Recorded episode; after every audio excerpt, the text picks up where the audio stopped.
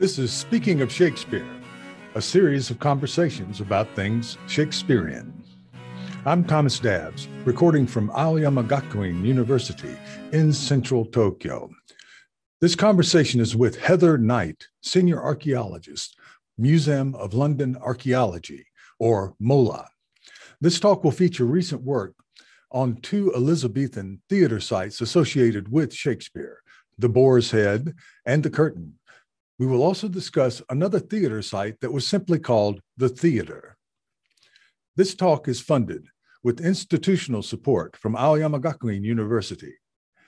This series is also funded with a generous grant from the Japan Society for the Promotion of Science.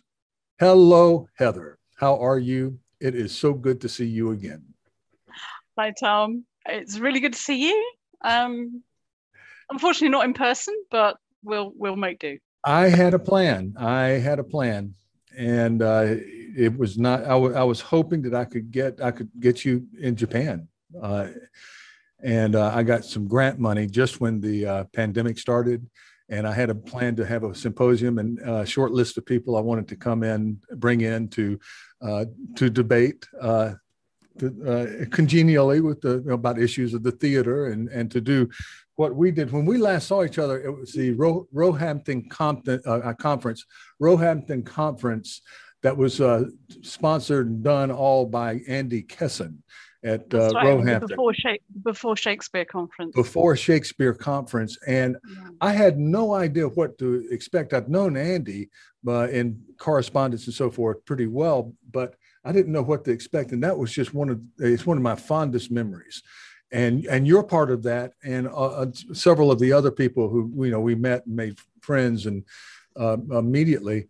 And what a great thing for Andy to do. And uh, I'm going to be talking to him next month. Uh, I I think. And so we'll find out what they've done since then. But I want to go to that because at that time, this was was it 2017? I think it was 17 so we're yeah. so then the curtain was still you know rankling people and probably still is now uh, but we're going to go to the curtain but i want to get to the uh, first what you do at the museum of london archaeology and your role there. You are senior archaeologist is that right? Yeah. That's right i am. So MOLA, which is, as you say, stands for Museum of London Archaeology, we're a commercial practice and we conduct hundreds of excavations and archaeological projects across the UK and in normal times internationally every year. But I'm just in a really fortunate position of over the last what 14 years, I found a very niche place to to put myself, and that's in theatre archaeology. So I've been in the re- say, real privileged position of leading the excavations on the theatre, the Boar's Head, and the Curtain. So uh, yeah. So those are your two. Are they? Are you still working on the Boar's Head now? The excavation's finished, uh-huh. um, uh-huh. but I'm just starting to put together the post excavation assessments. That means we kind of quantify the data that we have, and then we look at it and see what kind of questions are kind of rising out of that data and then we go on to further analysis. So it's in that kind of halfway halfway house um, situation which is the same unfortunately for, for the curtain and for the theatres. They're all at that kind of stage i'm just about to do the proper analysis of all three sites well, there are two pressure points here that you've come across in your uh, career in, in, in, recent times, and particularly if we're talking about uh, the histories that we study, very recent times. And that one of the pressure points is the Boar's Head, which is more recent. And the Boar's Head is in Whitechapel, right, the Whitechapel region. And the thing about yep. the Boar's Head is you can show that there was activity there before the 1560s. Now, even people in Shakespeare studies might think, well, okay, but there are people heavily invested in the notion that the theaters didn't start until the late 60s and really didn't get going until there was one in the 60s and uh, then the 70s when things picked up. And so you think you found some evidence there. Well, it, well, it's actually documentary evidence that yeah. you know if we were standing there um, on the sort of fifth of September, fifteen fifty seven, the play we wouldn't be seeing is a sack full of news. It was deemed mm-hmm. to be lewd, and um, the actors run into trouble with the with the with the authorities, and uh, and the performance was halted. but it's that kind of it, it's only because we know about that because they ran into trouble with it. It kind of raises the questions: what other performance was going on that was absolutely fine and everyday and wasn't newsworthy. That's the full of news was. Um, so yeah, no, whether that continued all the way through up until when they built a proper playhouse, we don't know. But we do have that kind of suggestion that it was a place of entertainment in the 15, uh, 1550s. Well, this would have been one of the earliest examples of what we think to be the early modern playhouse, something that might be different from the village festival and the um, types of uh, pageants that they had, which are all, all very, very interesting. But this being an earlier version of the Elizabethan theater that was a public stage where you had this activity that we see years later in Shakespeare. And Shakespeare, in fact, one of the points of the conference that we were and is to bring attention to Shakespeare tends to eclipse what was before uh, him because of the, mm. um, of course, Shakespeare. And uh, so you're going to have to do a full, you're going to have to do a full uh, write up of what you found at the Boar's Head. And who are you? Do, do people co- contact you and bug you? I think I bugged you in the past on email, like with questions. Can I say this in the book that I'm about to, you know, publish? Do they do that? Yeah, they do. Um, yeah. And it's not bugging. It's it's it's people wanting the most up to date information that we have. So that that's that's not that's not bugging me. That's that's being you know, um, yeah, I don't know quite what. I, I, just imagine. I just imagine you. I imagine you opening your email in the morning, and it's all from all over the world, right? You know, I'm in Japan. Yeah. You're in, and these people. Small favor, you know this. Yeah. anytime I see that in the subject heading, I'm going, oh my goodness, it's going to be, you know, and now I know what I'm doing at the first 45 minutes of my day, right? Because it'll but, be something. But that, but that is that is part of my job. There's no point me um, digging a site and then going, oh, I, I, I know this thing, but I'm not going to tell anybody. I know it's difficult right. at the moment because I say I'm at that halfway house where, you know, we're just about to do that final analysis on on all three sites, and then we can actually say something, you know, sort of pithy about them. But the initial findings, absolutely, but you know, I can't sort of keep those to myself. You know, must be. Well, what was the initial? Where, what got the um, uh, Mola involved in this project in Whitechapel? Was there something like somebody scratched a wall and said, "Oh," you know, and they they were happened to be experts in the thing? I don't know. No, it was our our client, which is Unite Students. They uh, build student accommodation. They wanted to redevelop the site, so there it's through the planning process. Um, you know, it's it was known it was likely to be the site of the Boar's Head, so they had um, conditions that some you know archaeological excavation had to happen prior to them building on the site. So our initial evaluation was to see if anything survived. You know, what damage had been done by sort of previous development on the site. Was there any archaeology? What was the level, nature, and extent of that archaeology? And those initial evaluations, that was back in oh, 2017, 2018, found walls that were likely to be part of the boar's head. So then we carried out further excavations in 2019. And what we found is now being preserved in situ. So even though they are building around the archaeology, they're not building through it. So we've identified where the archaeology is, and they can actually, they've actually redesigned their building to kind of fit around it. And so it will be preserved under their new structure, which they're calling the Playhouse, which I think is quite nice. I think that's very nice. That's very nice, and uh, in uh, in the more playhouses we get, the better. In particular, when we uh, well, when we can actually see the physical ex, uh, evidence. In my um, in my training, which is different from uh, yours, you're you're out there. I think in one of our emails you said, you know, I'm out there. I'm in the rain. I'm in the mud. I'm I'm, I'm on site. You know, and uh, when we talk about evidence in uh, my my nerdy areas, uh, you know, subfields and so forth, we're usually uh, talking about print, you know, uh, credible credible uh, original sources, or at least scholars with reputations you can trust, that sort of thing. But I have thought many times since meeting you, I wish that I could walk, you know, with a pair of rain boots, one of those, uh, what, Wellingtons or something. I don't know what you might wear, but walk out of a trench with something in my hand and said, here it is. okay. And, you know, there's, there's a lot of authority in that, right? I've, we've been down in there and this is what we found and this is what we're preserving. So, yeah it's it's making i think a physical connection to the past yeah it's the same way if you have an original document, isn't it? it yeah. It's whether you have an original document in front of you or if I'm standing, you know, in, in the yard of the curtain. It's yeah. the same thing. It's making that physical connection, but I make that physical connection to to place and to space. Yeah. Yeah. Well, and also in your discoveries, you find out that some things that have been doctrinaire for decades, in some cases, about the um, history of the theater, but by and, and you know uh, works by some really fine scholars. You know, of course, Andrew Gurr and and and many others I could name, and I think that sometimes scholars say, okay, this is what I think from what I've been able to gather right?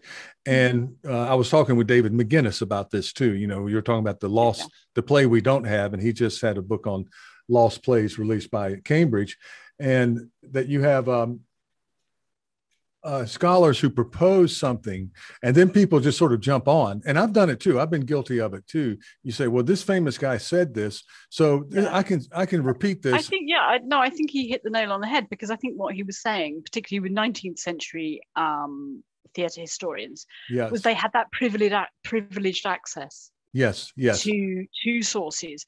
And what they said and what they wrote was very quite hard to challenge. It's because people you know they they couldn't maybe access those materials and then hmm. those those narratives kind of then get repeated and then distilled and then they became facts and those facts then become um, permanent in in people's in people's imaginations yes so yes they do i, I don't you know i don't and, it, and it's not historians being um, you know, particularly in the 19th century, it's not them being lazy. It's just they don't have access necessarily to those resources. Well, I, feel it all the time because there's the book. I'm in Tokyo. I can get most of most of the things I can I need I can get now. But when I mm-hmm. uh, began 25 years ago in Hiroshima, in Japan, it was it was impossible to get the a number of things. So I just had to rely on what mm-hmm. I uh, could, what was available in the libraries there, which was a, a lot, but you need a lot more.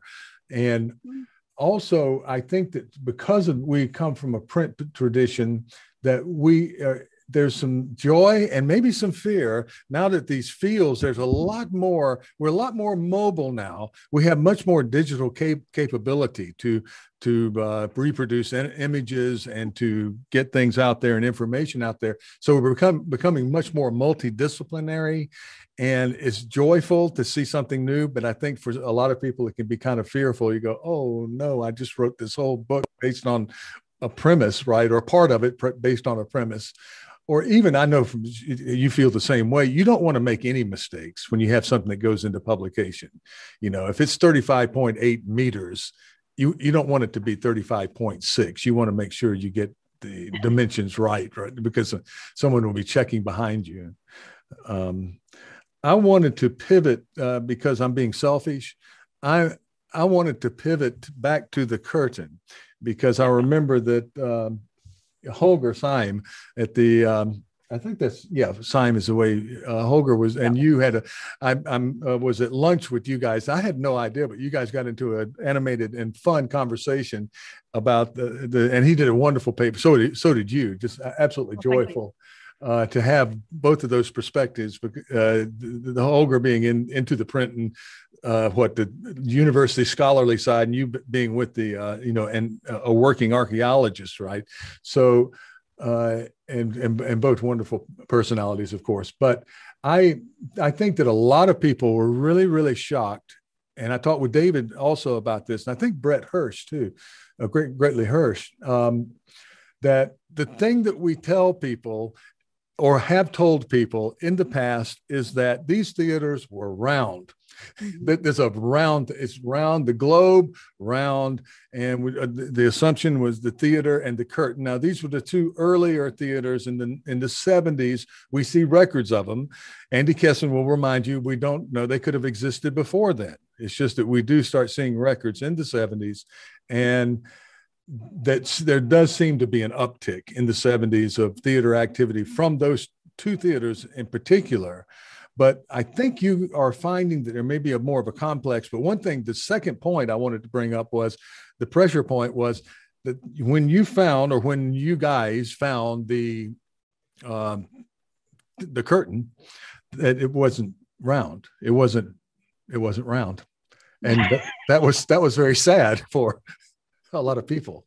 Uh, well, I thought it was round to start with.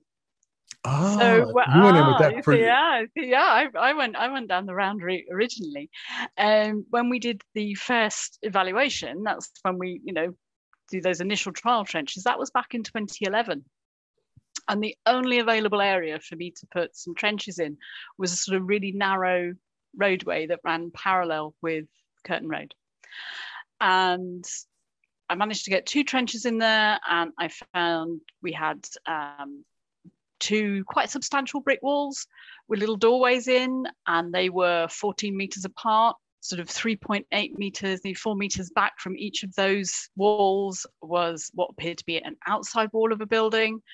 The outside space was half a meter higher than the inside space. And all of this matched exactly the model of the rose and what we were finding at the theatre. So at that point, I had nothing to say. Um, this wasn't one of those polygonal structures 22 no. meters across yeah. gallery surrounding a yard yeah. with these kind of you know ingresses down into a gravel surface yeah um, but I say I was really limited that I, I couldn't expand that kind of area I was looking at because there were still buildings on the site. So it's only when those modern buildings were uh, demolished could I then kind of look at other areas. And then we found a corner, and it's like, oh, hold on a minute, that's a right angle corner. And then we were thinking, hang on a minute, that's, that's a, it's a corner. And then I, yeah, and, and then I had to kind of rethink, well, you know, what is it we've actually got? And it was like, well, the the only thing, you, you know, I, I was kind of doubting, more, is it actually the curtain at that point? You know, because this doesn't fit those preconceived those narratives that says it's a round structure. Yeah. But the more I looked, it was like, no, this this is the curtain, but it's more like the uh, Almagro, the playhouse in Spain. And when I was looking at that, I'm thinking, yes, they're virtually virtually identical in the way they operate. So what? A- so what happens then is that you get a client who says, "We want to do some building, and we need you as part of the uh, uh, chain of uh, because we're uh, in a historic designated historic city of course. All right you go through and you check and sometimes there's nothing of any importance and sometimes there might be. Well with the curtain with the curtain it was slightly different because there was a big round brown plaque on the wall that says this is the site of the curtain theatre. It had been there since the 70s yeah. so the then client was looking at um, basically um, commissioned us to see if any of the curtain survived on the site and whereabouts it was because they were looking to see if they could redevelop the site. They then, uh, a new client then took that project on when they realized we did have the curtain. So they actively took on a site knowing that it was the site of the Curtain Theatre. And that archaeology has been absolutely central sort of physically and conceptually at the heart of that project. Yeah, yeah. Well, I've seen uh, you have some good examples online that are available, and of course, I got to see your presentation. I I meant to, I meant to get. I wanted to go to. What would I see now if I went to the site of the curtain? Uh, the site of the curtain is still very much a live construction site. Mm-hmm. Um, it's being, you know, obviously the remains are being protected while they build um, a structure around it and hopefully it will be um, a space where you can then actually go and see the curtain. Whoa. So that's they're actually kind of creating that kind of um, sort of visitor center around it at the moment. Yeah. So maybe, maybe a couple of years. Yeah, and uh, for uh, maybe some of my my students, the Curtain Theater is famous. Uh, well, first of all, that's where probably Romeo and Juliet. I think almost certainly Romeo and Juliet. Uh, they've decided that's where it was played first. Mm. And, well, uh, whether whether whether it was first there or first at the theatre, um, yes. it was played there. I think it was I think played go, at the Curtain. Yeah, we, yeah, it's a Shoreditch play. Um, yeah. you know. Yeah. So that's one one reason. But if the theater, by the time Shakespeare came on the scene, had uh, been in existence for, uh, you know, let's say decades, two dec- two decades, perhaps. He, he was. I, I, I, kind of. I was thinking about this the other day. He was probably about twelve when the Curtain Theatre was built. About twelve years old. Yeah. Right? So he walked so, yeah. right into this infrastructure that was already there it and was already, already up and running and a thing. Yeah. Yeah. So uh, I think that's important that this stuff would, uh, this stuff is the that without which, you know, if Shakespeare had not, these people hadn't built these theaters, it, it's something that happened. And I do kind of, uh, I'll peck away at, uh, get, uh, pretentious about the idea of renaissance because it, yes i understand the reawakening re um, bringing the classics back in and so forth. But this theater is really nascent. It's it's the first of its kind and that I can see. I mean, we can relate it to old Roman theater. We can, but these big commercial playhouses, and I just don't see anything in England before that, uh, before the roughly well, the Elizabethan. Have, yeah, I mean, I think I think it's more, it's more a gradual progression. Mm. You know, I mean, we have Rastell stage, whatever Rastell stage looked like yeah. in Shoreditch in Finsbury Field in the 1520s. Yeah yeah we have the red lion um, yeah. you know 1560s 60s yeah we have um, the curtain probably mid 1570s mm-hmm. May, maybe 75 76 mm-hmm. maybe predates the theatre but only by a little bit mm-hmm. um, we've got newington butts in the yeah. 1570s as well so the, it, it's not a sort of you know i think this is more of a gradual progression of mm. uh, development rather than hey we're going to build this thing from you know from nowhere built on you know a fresh idea. Heather am i right in saying i think that you mentioned to me that there the uh, the kind of now famous playhouse in spain not now famous it's been famous but uh, jesus tronch has recently over the past years uh, and his team they put together a uh, digital recreation, and it's, I guess it's the Olivera Olivera uh, Playhouse in between Barcelona and Granada. And is it right? Is it you? Am I right in saying that you said that theater is similar to the Curtain Theater? Well, I, yeah, I've, I've been looking at the Playhouse in Almagro, mm-hmm. which is halfway between Madrid and Granada, yeah. and they they seem very similar. So if you have wall to wall standing at ground level, you have uh, this kind of wide stage with side stage rooms either side, and then you get this sort of passage under the stage. So a couple of steps down, you can then pass under the stage.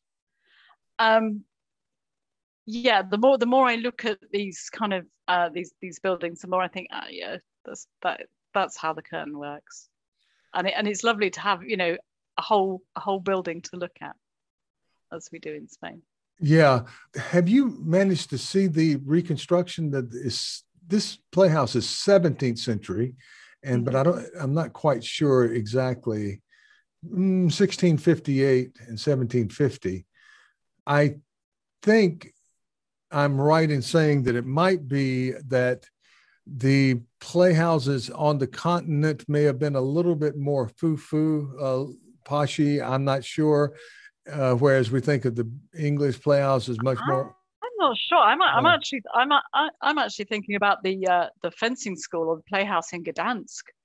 Yeah, yeah. Which was, but you know, that there, there's that sort of um, later engraving, but it looks kind of fairly public, non-elite. Yeah, no. I'm wondering. Yeah, they, you don't want to say no, that. it, it, it looks yeah, it, it looks fairly uh, you know, it's a non-foo-foo. Non-foo-foo. so Dem- not not democratic. foo-foo, yeah, not yeah, not non. So yeah, it's very Yeah. it's a very functional space. Yeah, they are yeah. functional spaces, and that one lasted a long time as well. So you've got you've got say Gdansk being built, um, sort of what six, 1600 or so, and there's a description of it still in use from the 18th century. yeah. So you know, and again, that's another thing I'm I'm kind of interested in. Is there any link between the curtain and the playhouse in Gdansk? You know, it's always said the Gdansk playhouse was based on the Fortune, but that's when we only thought, you know, the Fortune was the only square building. You think there was any communication between the peoples, the uh, the builders?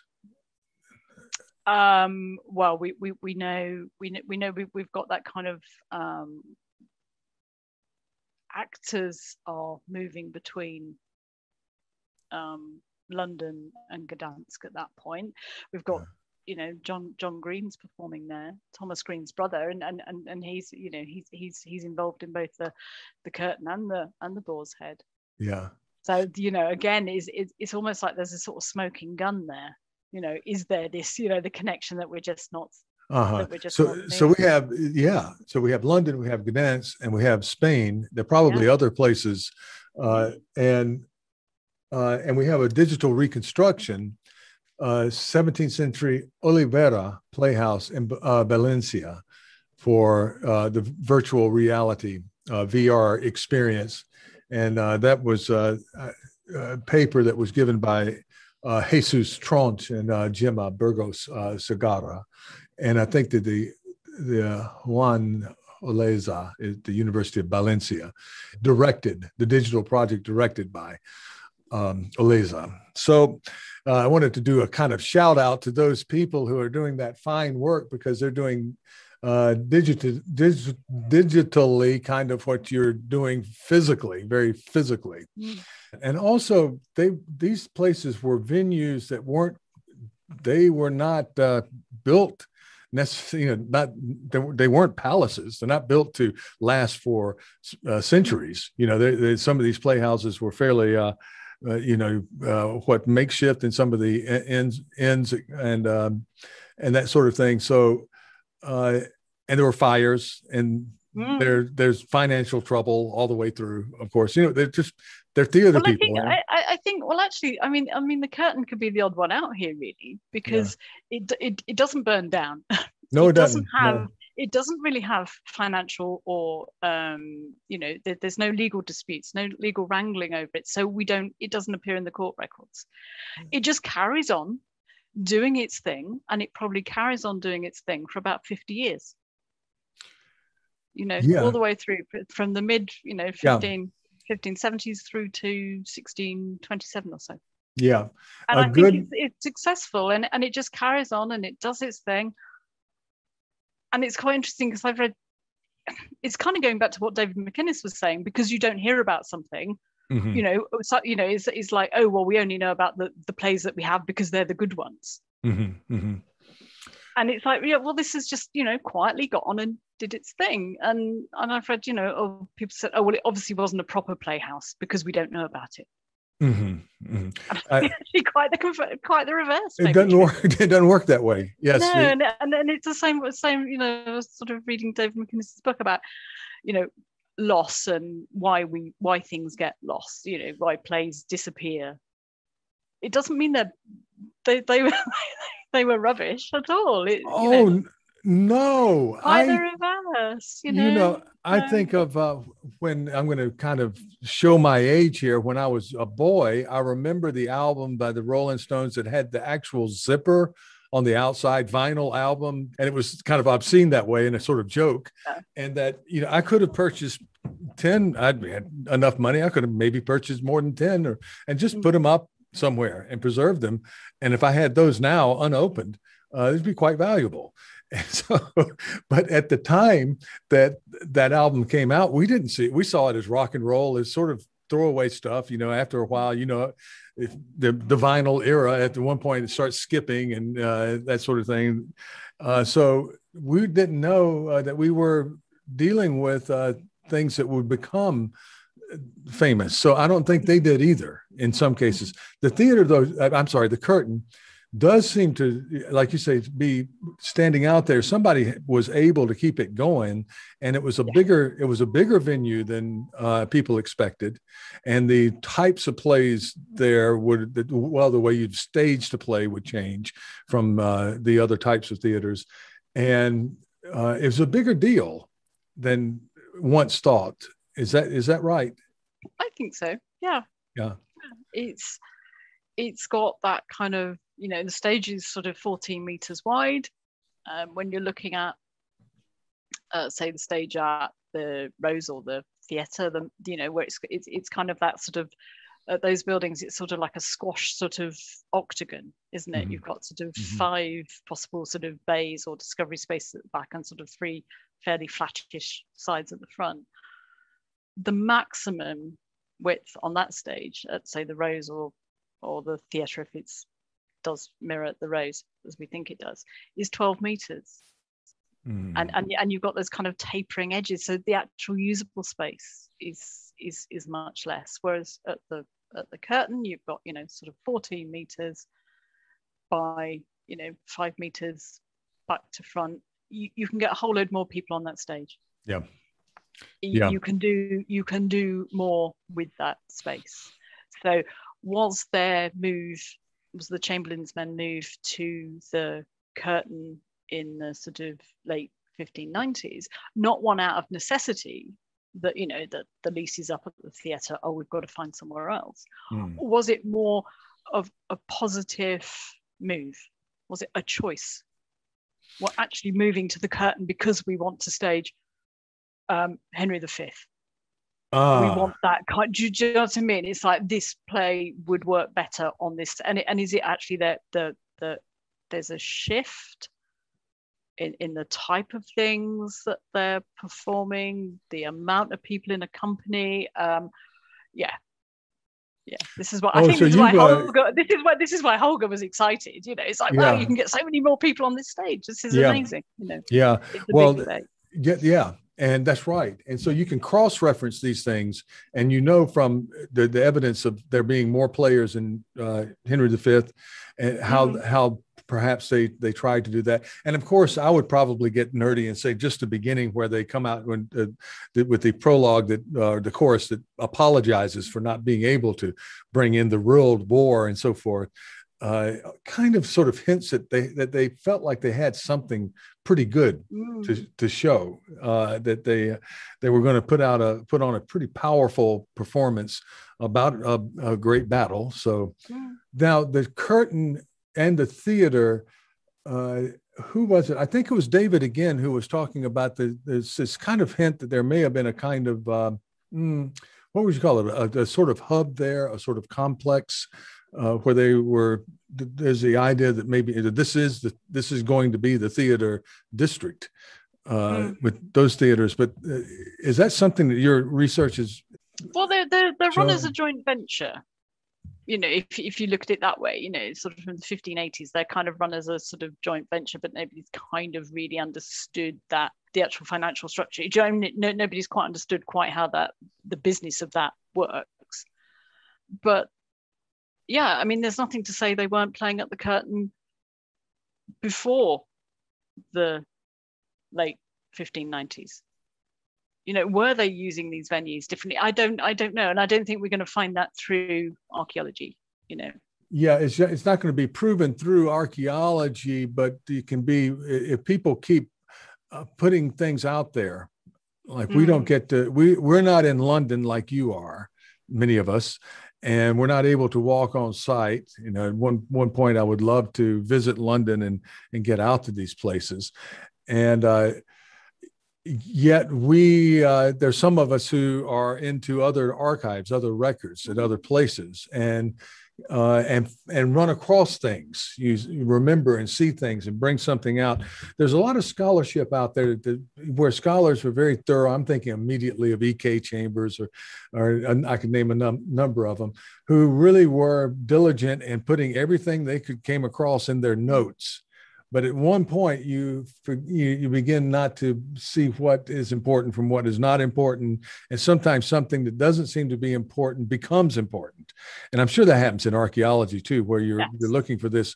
I mean i, I want to know what and my wife asked me this question. She said uh, at what point does somebody know they have something like an old theater? Like at what point do you go there and there's this that someone says listen this looks like it's going to be you know 16th century and that okay. is a, wall, and there's yeah. not supposed and and this is where we think this theater. Are, is that what happens? Is sort of a yeah there's not one point you go uh, that's that's definitely it that's definitely the curtain and it certainly happened with the curtain we, we were looking yeah. constantly looking at the evidence we had we had brick walls they were the right date they were in the right place they were not quite the right shape initially do you know what i mean we are thinking we are looking for something round and these aren't quite yeah. right but okay we go with it but we're also looking at the other things, kind of depositional signature of a playhouse, for instance.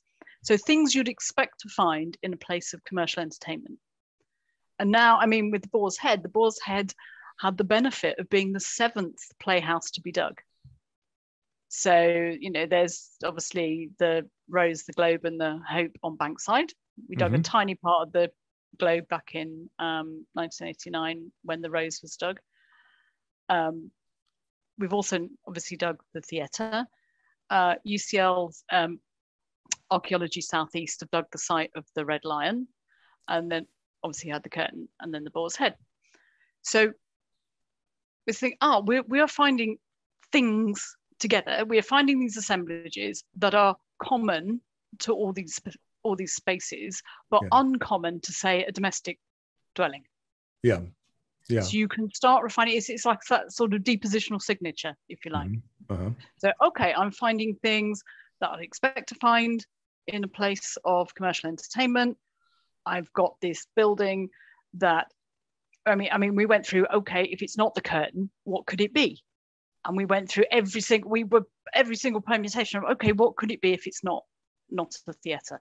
And we came back to well, there, there isn't anything left. So you kind of add all of this together and it's a sort of, it becomes sort of balance of probabilities that becomes stronger and stronger and stronger until you can say, well, yeah, we're, we're now left with it is the curtain. It's easier, I think, to do with a building such as the Rose, you know, because there was there was much more of it, and it was this, you know, it's, uh. it's got 14 sides, it's got an obvious stage, it's like, you know, yes, and it and it kind of fits those um, images that we have of playhouses on Bankside as well. It's like, look, yes, it looks like one of these drawings. But with with the curtain, it was much more a careful kind of, you know, we really have to be certain.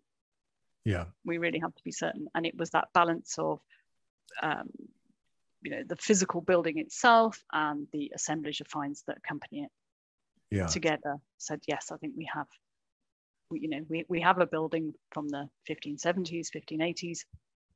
It goes out of use in the 1620s. It's repurposed. We can, you know, it's like, yeah, I think. So it's, it's not it's not an immediate. Yes, that's definitely the curtain. That's the curtain. yeah. and I think a lot of people, I think a lot of people thought that's what I'd done, which was kind of like you know, but they didn't talk to me, so you know. well, you know, it's. Uh, it's what it is out, out there. I mean, you uh, you can't change the shape of it, and the and no. makes a it makes a huge huge difference uh, in terms oh, it makes, of how it, it, may, it makes things much more interesting. I much so. much more interesting because we had up to that point, I guess, a very linear idea of playhouse development. You yeah. know, they started off as small round things, and then they got to be bigger round things, yeah. with the globe being the pinnacle of big roundness if you like which didn't take into which didn't take into account things like the fortune right right? You, you know, we have Fortune built same, you know, slightly after the Globe, but it was just kind of it didn't really fit that pattern, so it was just not really. I don't know. It just sort of was on its own, being weird and strange. Uh-huh. And now we've got this much more, I guess, tangential development where you you have, you know, both shapes, both forms are equally valid. You Yeah. know, they don't start off rectangular or square and then become round. If you look at them chronologically, both shapes are equally valid all the way through that period. Yeah. So Yeah, and why not? I mean, it makes sense. You you can do both. Uh, you have companies and plays that are designed to to go into a lots of uh, well, if you if you play at any number of the court venues, that you would have to adjust to space on the moment. I, it might, I might, uh, the queen might decide she wants to be at uh, Greenwich rather than the other place wherever it's planned, and so you have to think of, well, that's going to be a different space. And these these people, a lot of these companies played at court, uh, and so they were very accustomed to adapting to new space. And yeah, it, it, in some ways, it just doesn't make sense that they would all all of the public ones would be round you know no, it- it, and, and I think what you're left with actually, if you look at it spatially, what you're left with is quite interesting. When once the theatre has been demolished, what sort of 1598, Hmm. what you're left with, or you're left with, you have the Red Bull, you have the Fortune, you have the Curtain, and um, if initial um, my initial understandings of what um, UCL have been doing at the Red Lion, possibly the Red Lion as well, still carrying on at this point as square rectangular venues north of the city, whereas the round venues, the Globe, the Swan, the Hope, uh, the Rose, they were all on Bankside. So there's this weird geographical split, which I think is equally that, is that's exciting. I, I think it's absolutely fascinating, and I, I uh, think that massively probably fascinating, and I don't, and I know, I don't really know what the answer or uh, answer is to why or how, or, but I think that that's quite an interesting thing. well, I mean, you- have to have it outside the city because there are problems. uh, Blackfriar, Blackfriars, famously, the problems with Yeah, having theaters in the city, but, and they're, uh, but they're not that far outside the city. I mean, literally, No, the, the Boar's Head is literally the other side of the road to the city. it's uh, yeah, The curtain is probably about 200 meters outside the city authorities' jurisdiction. yeah, yeah, the fortune is just on the edge. just on the edge. The red, Yeah. yeah, they are all Yeah. just on the edge. They are lit- just stepping over. well, So, and and there is uh the people think of well shoreditch now is part of metropolitan london. It's you Yeah. know but in uh the 16th century it was you're getting into the fields there. You're you're at uh, Yes, finsbury fields and you know in that area and you see the maps and there's there's not much out there which is another reason i guess you can determine that the theater was the i mean the curtain was the curtain. But yeah that that makes sense but north that way you know why would you then start shifting over south across the river both of those areas were working were places Mm. that thrived for a long time if you keep the curtain in play there yeah yeah. it's Um, also interesting if you put if you put the curtain slightly before the theatre yeah in terms of chronology, say only by a year yeah or even six months. uh, Archaeology supports that. That that's fine. It can sit. It can sit there at sort of 1575, 1576. So you've then got Newington Butts. hmm Okay, so south south of the river, but quite a way south. You then have the Curtain North. hmm You then have the next. Oh, oh, obviously the Red Lion's doing its own thing as Mhm. well. It's carrying on out in uh, out in Mile End.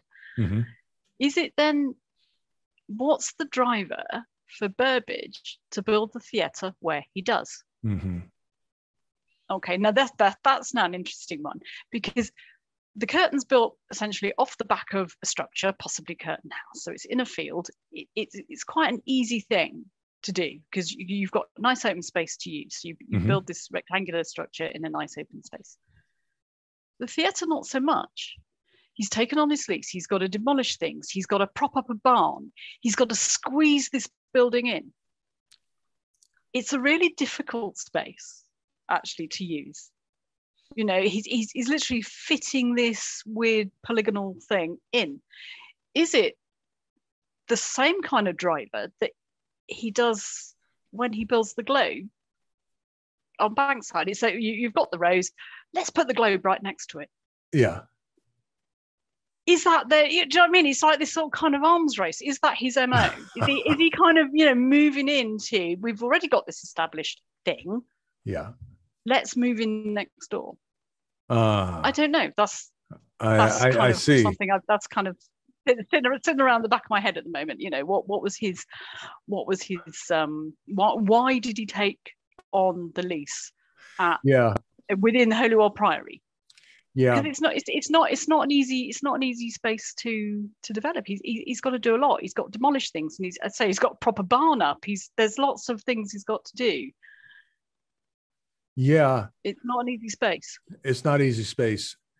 Uh, I'm taking your word for it, but I'm I'm thinking that there's some. I'm getting way away. There's some sort of Uh, there's some away from my specialty. I'm about to talk about retail. I think there's some rule of retail that uh, maybe two stores isn't better than one, but three or four in a similar location is better than Yeah. one because then you become a magnet for more people. There may have been some kind of thinking like that, or maybe even two is better than one. Uh, in in terms of theaters, it becomes oh we're going to go to the theater and let's go. Now we know uh, we're predisposed to walk a little bit north of town and go out there and uh, and maybe uh, participate in more. pl- You know, go to buy tickets for more plays. Uh, you know fully commercial enterprise. Uh, I wonder about that too, and then I, I wonder we, we're still it's still kind of a mystery about how the theater was you know finished and then became the globe uh, you know that story of the, how how the timber may have gone across the Thames or what you know. I'm, I'm, I'm sure they did i'm sure they did reuse the material i Yeah. mean archaeologically i can see that they did a very good job of demolishing it you know they've taken it down to ground level yeah, they've taken the superstructure away yeah, um, from the very small um, part of the globe that we've dug and from what we've done at the theatre, we know those those are not carbon copies of each other. ah, The globe is bigger. uh-huh. So yes, they have probably incorporated the materials from the theatre into the new into their new building in some way, but it's certainly not sort of like you know flat pack furniture. Yeah, They haven't taken one, you know, haven't taken this one down and then moved it over there and then rebuilt it. yeah, But they have probably yes, they, yeah, materials are expensive. They're saving money. You know, they're, Yeah. they're reusing things. They're reusing materials where they can. I'm sure. Yes. I've Oh, no, doubt that at all. Um, but I'm just quite interested. Well, the other thing is then, okay, we're going to build a, we're going to build this new thing. We're going to build the globe. We're going to build it bigger. Yeah, Is that a response to the fact the curtain's big? Are we building the globe bigger? yeah, yeah.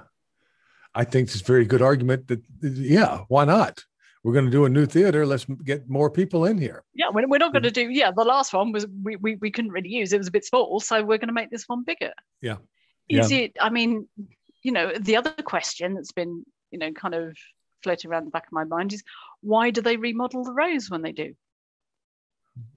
You know, that rose goes through that remodeling in the 1590s. Yeah, yeah, You know, the audience side of stays round, but it's the stage end that kind of widens out and becomes more rectangular. Is it that actually affording them more more space? Is it becoming more like these, you know, more curtain-like maybe? Well, You know, is it actually? I think it's actually time to to revisit the driver behind why do they remodel the rose? If it's a perfectly functioning building, yeah, more people. why, Basically. why do it? Yes, yeah. More Can we people. get more people? More, Yeah. yeah. It makes perfect sense. And there may be other evidence, and uh, I'm, I'm not again an expert in it, but some some evidence in the um, chronicle somewhere that shows uh, public interest. It makes sense that public interest increased. Uh, that your audience, you have a city that's growing. That just that they could accommodate more people. They could sell more tickets. Well, now, is there some type of uh, next project? Is there anything that's on the horizon that you can talk about, or? Uh, well, well, for, for for me, I've got three lovely sites that I really do need to do some some work. There, there's uh, plenty there. There's plenty. there's going to um, be plenty there to keep me busy yeah, for a long for time. A yeah. long, long time. Yeah. Long uh, time. So I'm really but, looking forward to doing that and actually getting some, uh, you know, results out there, so people don't have to keep sending me an email saying, you know, can you tell me a bit about this? It's like, you know, it's there. So ideally, um, the kind of the raw data will actually be online so yeah. people can see that kind of raw data you know yeah. and and that will that will live there you know forever yeah. and then hopefully i can publish something that's um, more accessible yeah. to a wider audience yeah. than just talking to archaeologists that that that's my ideal you know that we can actually get results out there that you know other disciplines can find useful oh yeah and i i, I love the I, I wish somebody would come in and work with you guys or something to to maybe make a digital reproduction uh, like they've done with uh, like John Wall and his team have done at NC State University with the uh, book bookshops of St. Paul's uh, Cross Paul's Cross Churchyard. Well, the good thing uh, about the curtain actually, or you know, is, is I don't think I'm ever going to have one. This is you know one conjecture. This is what I think it looked like at the moment I've got probably five models floating around in my head. Oh, really? Front, you know, with different front doors, with different arrangements. How does the outside space work? So I don't think I'm ever going to come up with this is the curtain. It's like, okay, is is the front door on this side? Do you come in via the open space to the north? Do you actually come in via curtain house? Um, how does those, you know, how does this internal arrangements work? Yeah. Which I think would really does lend itself to kind of a digital um, modeling yes we can actually look at them and and kind of you know which one which one works best how yes how can you actually use those spaces yes you could get into 3d i'm thinking about mm. Um, uh, sloane and uh, gordon malcolm uh, on the uh, this is what you're talking about at, yeah. at MOLA, right? This, yeah, okay. That's and, traditionally and, uh, that's traditionally how archaeologists have published things. Yes, which is completely understandable if you're an archaeologist. Yes. Uh, and it's not very helpful, I don't think, if you are trying to access that information if you're coming from another discipline. It, it is difficult. I'm, I'm showing tables yeah. here. I think that we'll probably uh, put some. Yeah. Uh, this just to show how difficult it is. Yeah. And you you could look at a picture like this, and you would probably see something significant. And I go, yeah. well, that's uh, some stone and a wall but I, there is in this book the uh, diagrams of the uh, now this is the excavations of the uh, priory of the order of the hospital of st john in jerusalem clerkenwell yep. london and this is where the office of the revels was during the Elizabethan period. Yeah, I, I, re- I realized yeah. why you had that. Yes. Yeah, and uh, so and I've been writing I've been writing on the office of the uh, Revels and the Revels office and studying that. But it does give us these diagrams. Now this came out in 2002, I think, uh, some time ago. But one problem, I, I have a paper coming out right now where I would love to include this, but it's a uh, it's an opening. I can't get a hmm. good impression and so if you're out of field, if you don't really know what you're talking about, it, it wouldn't it wouldn't make sense being reproduced uh, as an yeah. image, and it's really kind of important to the uh, to the notion in this case of work. I'm talking about workmen and you know, Midsummer Night's Dream, but uh, how close they were working with actors. You know that you would have carpenters and all the, these laborers who were making things and items uh, at this office.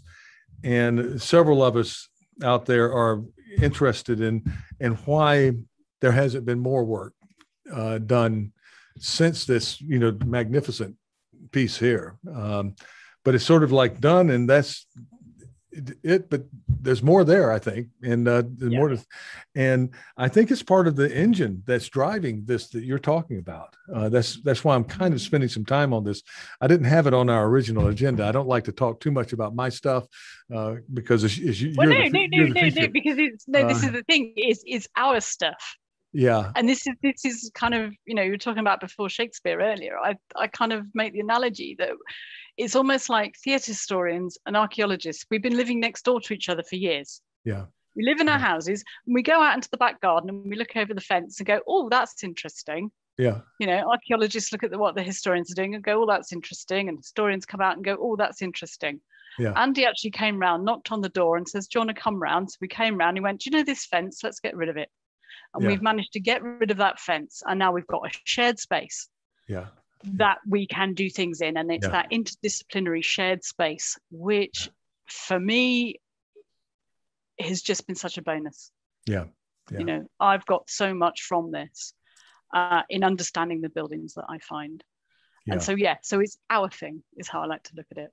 You know, it's not not one, you know, one disciplines or another. It has to be that shared space that we occupy now. And that's why I want something that's accessible in the publications. Yeah. Uh, and there are other uh, outside of you know there are people who do uh, print largely the history of the book and other things that are maybe not as performance oriented and so forth but it all does work together to Mm. to uh, when you're trying to build the the yeah, bigger we picture have we have more we have more people joining in that garden. You know, we, we're having is, a massive yeah. big garden party, and it's I felt that spirit at the conference, uh, the Yeah. Andy's conference, and uh, it was. Uh, I wish we would have another one. I hope we can do that again. I hope Uh, post COVID, it would be fantastic to have an in person, you know, in person get together because I'm sure you know we've all done so much since then. You know, Yeah. that was you know what four years ago. Have uh, we, uh, plague is in, important in theater. Mhm. Talk about the theaters because of the uh, plague affected. You know, we're talking about the expansion, but they they were hit in the 90s. I think Mhm. 92 to 94, 15 90s, uh, with Yeah. uh, a horrible plague, and theaters were closed. So uh, the that probably would work against any attempts at that point to expand. But I think you're talking about attempts more in the later 90s, right after the after the plague. Yeah. Um, but during the COVID crisis, has that uh, did that slow up your work significantly in uh, on site or in what you were doing, or were you pretty much able to continue?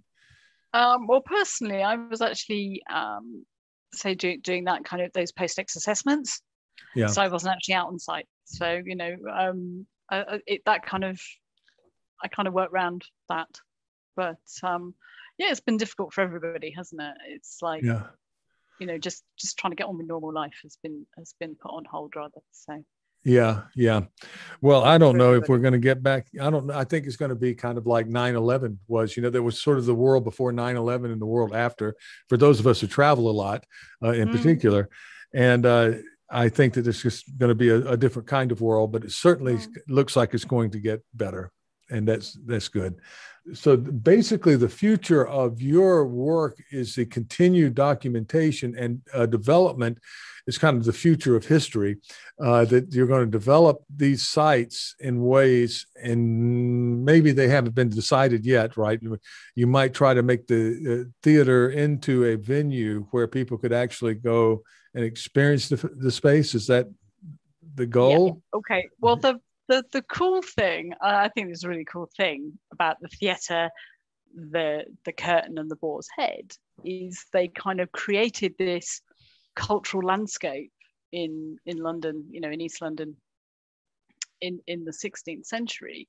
And the new developments that are taking place on that site incorporate the archaeology. So there's, you know, we've had um, clients that have been enthusiastic about having archaeology on their sites.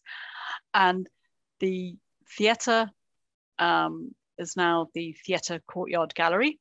Uh, that would have been open last year, but obviously uh, due to COVID, that that hasn't happened. So I'm going to try and find out when that actually will open. That is a museum space um, built around and incorporating the the archaeology.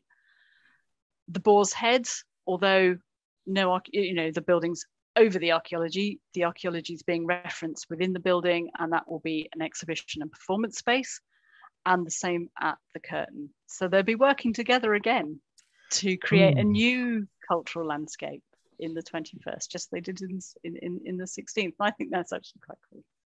Well, I was in Barcelona recently, and they have a Roman town that's sort of under underground that they have hmm. excavated, mm-hmm. and they allow you to.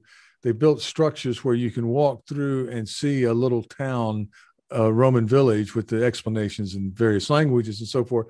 But it's a wonderful way to interact, and they've tried to recreate it as much, preserve it, but then allow uh, the public in a way that won't damage the site in to to see things, which is. Uh, uh, a, a, nice, a nice sort of thing, and I, when it when it happens, when it's done well, um, so the um, there there was a pub in the curtain. I, I, wanted to talk a, just a little bit about there's a mm-hmm. pub story in there that I think it's the basement of the pub butts or is part of the is that yeah if, if you if you look at uh, the plan of the curtain about a quarter of it sits under the adjacent property which is the horse and groom pub on curtain road so there is a chance that some um, possibly the yard, possibly some, you know, actually, yeah, it would be the yard at that point, and possibly part of Curtain House actually survives under the pub. Oh, there may be more under the pub. There may be more, but the pub's listed, so the pub's not going anywhere. So no, you can't. You have to wait till the. Of course, the pub probably uh, enjoys the some extra uh, custom from. It, it, may it may well this, do. Yes. Yeah, yeah. It may well do. Yeah. Um, because when the theater is doing well, so do other things. You're talking about growth oh. in the theater and so forth. It also has a growth in the economy. I, th- I think south of south south of the Thames, it might have been kind of a um, what uh, in a red light district in, in certain in, before there were red lights. Uh, but uh, um, I don't think it was just confined to south of the Thames. Actually, yeah, there were various types of various types of yeah. entertainment. Yeah. Um, well, that's uh, that's just wonderful. Uh, so uh, I'm gonna I'm looking here at my notes to see if we've uh, covered some. I think that we've gotten through uh, what I wanted to get through. I wanted to make sure that you were introduced to our audience, I, and I'm particularly my Japanese colleagues and you don't have to worry about they they're very polite about sending uh, emails, but they uh, uh, I I do want to make sure that your work and the work at Mola is uh, widely recognized in Japan. You know, when when you see these places on the website or whatnot, you think of these people, you know, senior archaeologists. You know, I'm thinking, I don't know, some guy with an ascot and a pipe, you know, who goes out, you know, some. Uh, whoever you know going out to discover the Nile, the source of the Nile, or you know that, that kind of thing. And it's 19th century view of what an archaeologist is. Yeah, yeah basically that. some kind of or some kind of Harrison Ford thing. But the uh, mm. uh, but the thing is, when you meet people, you're like, oh, these are just people. These are just like people, people, and uh, and I can talk to them. Like you can contact them and you can uh, find out stuff from them and yeah, yeah. you don't have to ask permission to you know get uh, i don't know some sort of recommendation from the queen or something to enter the building you have you you it's a it's a place that you can go into now where is mola located do you have anything on site there that is uh, that people visit or is it i've noticed you've done not some... not not not current not currently on the uh, site of the curtain because that's obviously as i say it's a live construction site at the moment so yeah. Not at the moment, but um, do check out our website. Yeah, our website's really good. We've got, you know, we do have uh, various events and things. Um, that's yeah. I saw that you were doing a ambulatory thing, a walk. Uh, I'm having trouble. There was we a, did we did we did yes. for the boar's head. Yeah, it's when we were digging the boar's head. We had sort of um, sort of lectures and walking tours and things like that um, while we were on site, but obviously we're not on site anymore. So, and that's fun. That's fun, and that's a lot of people. That isn't just uh, uh, nerds like me. That's just people. You know, a lot of people love theater, and a lot of people love walking around and looking at old things. Uh, never, uh, never tire of it. And I think I'm I'm one of those people. Um, well, okay. Well, I uh, at some point, if you don't mind, I might have another question for you mm-hmm. about uh, uh, St. John's uh, Clerkenwell. Although I think I'm I've finished that paper, and I think I got through it without uh, uh, without any of you folks finding something and proving the whole thesis to be wrong. I'm but I'm kind of on the Heather side of the thesis. I'm thinking that the you're you're talking about how the inter the interactivity of scholars now, right, in archaeology, whatever, uh, uh, interdisciplinary cooperation, the mm. the great importance of that. But there seemed to be a lot of that going on in the theater scene in the 16th century where you would have you would have to collaborate you, you know the carpenters would have to collaborate with a wire drawer i don't know with uh, other people uh, to to make properties for uh, stage plays. You'd have to deal with space you'd have to deal with actors you'd probably had plenty of uh, personalities uh, that were you know theater types as we would you know actors and so forth but yeah you, you you've also got people you know you've got all those kind of um, add-ons where you know people are selling you know fruit and beer and things like that you've got that happening you know you you've having to employ somebody to collect money you're having to yeah yeah, and you found some stuff there uh, in the curtain that was interesting to me because of its, uh, it's sort of marginal to what we think about the playhouse. There were some mm. items, there were some little items that had to do with a um, oh, the, um, the tops from money pots. The money pots, yeah. Yeah, the money I found pots. Those so again, again, it's, it's one of those things. They're the kind of thing you'd expect to find um, in a place of commercial entertainment. So yeah. I think we've, we've got about a dozen or so from the Boar's Head, um, a couple of dozen from the theatre, 80 or so, I think, from the curtain. They're the little kind of distinct finials for a better word, that sit on top of these little pots. They're like little um, ceramic round little vessels, about the size of a grapefruit, the slot in the side that you put your money in. And again, actually, this is a really good example of received narrative, actually, because for years and years and years, I've been guilty of it. I've said it. Yes, these were used at the door to collect money in. And it was actually, it was actually Bill Ingram who actually said to me, Are you sure? You know, surely, you know, if you think about how many people are coming through the door, how many, you know, how many coins can you fit in one of these pots, you know, I, I was kind of like, well, actually, yeah, Bill, you might, you, uh, is it just something that I've read and I've repeated because we're all guilty of doing it? And I'm actually thinking, yeah, that doesn't actually make any sense. Are they actually being used differently? Are they actually being used mm. by, say, people selling things during performance? You know, I mean, I in the, in the old days when you used to have an usherette in the cinema coming around with a tray of things at the interval. You know, they've got the hands, you know, the hands are busy, you know, where do you put the coins? You put them in the pot. Is pot tied to your belt, maybe. Are they being used in that way? Yeah. Do they have a different function? So yeah. So I, yeah. I, I thank I thank I thank Bill for that one. Going, really? Are you sure? Yeah, okay. Yeah, I'll yeah. about that that's the reason for intermissions and uh, plays that don't need to have intermissions. Uh, yeah. I think you know, so, so you've got, you know, we yeah, you you've got people we you know contemporary accounts that people are selling things during performance. So yeah, yeah what are they doing with the money? Is that what they're used for? Yeah, yeah, that's another whole. You know, they're, they're, they're, yeah, they they're used they're used for something because we find, as I say, we find lots of them. Yeah, uh, where, wherever you have people gathered, you're going to have uh, uh, there's, there's financial there's financial transactions of you know small small change financial transactions going on so. Yeah. Yeah that's so interesting. It really is it, it, it uh, fills in the picture uh, so much. Uh, well i wanted to thank you again and again and again.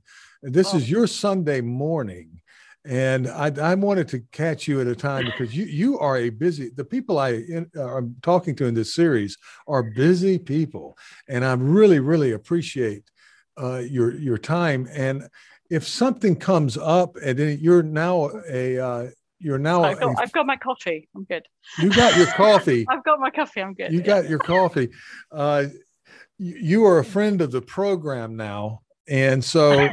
you uh, if you want to come on if i ever develop any kind of uh, audience i'm really focused on japan and right now but uh, and, and we have a small but very very engaged audience of uh, very of people who are very interested in this uh, work that you're doing.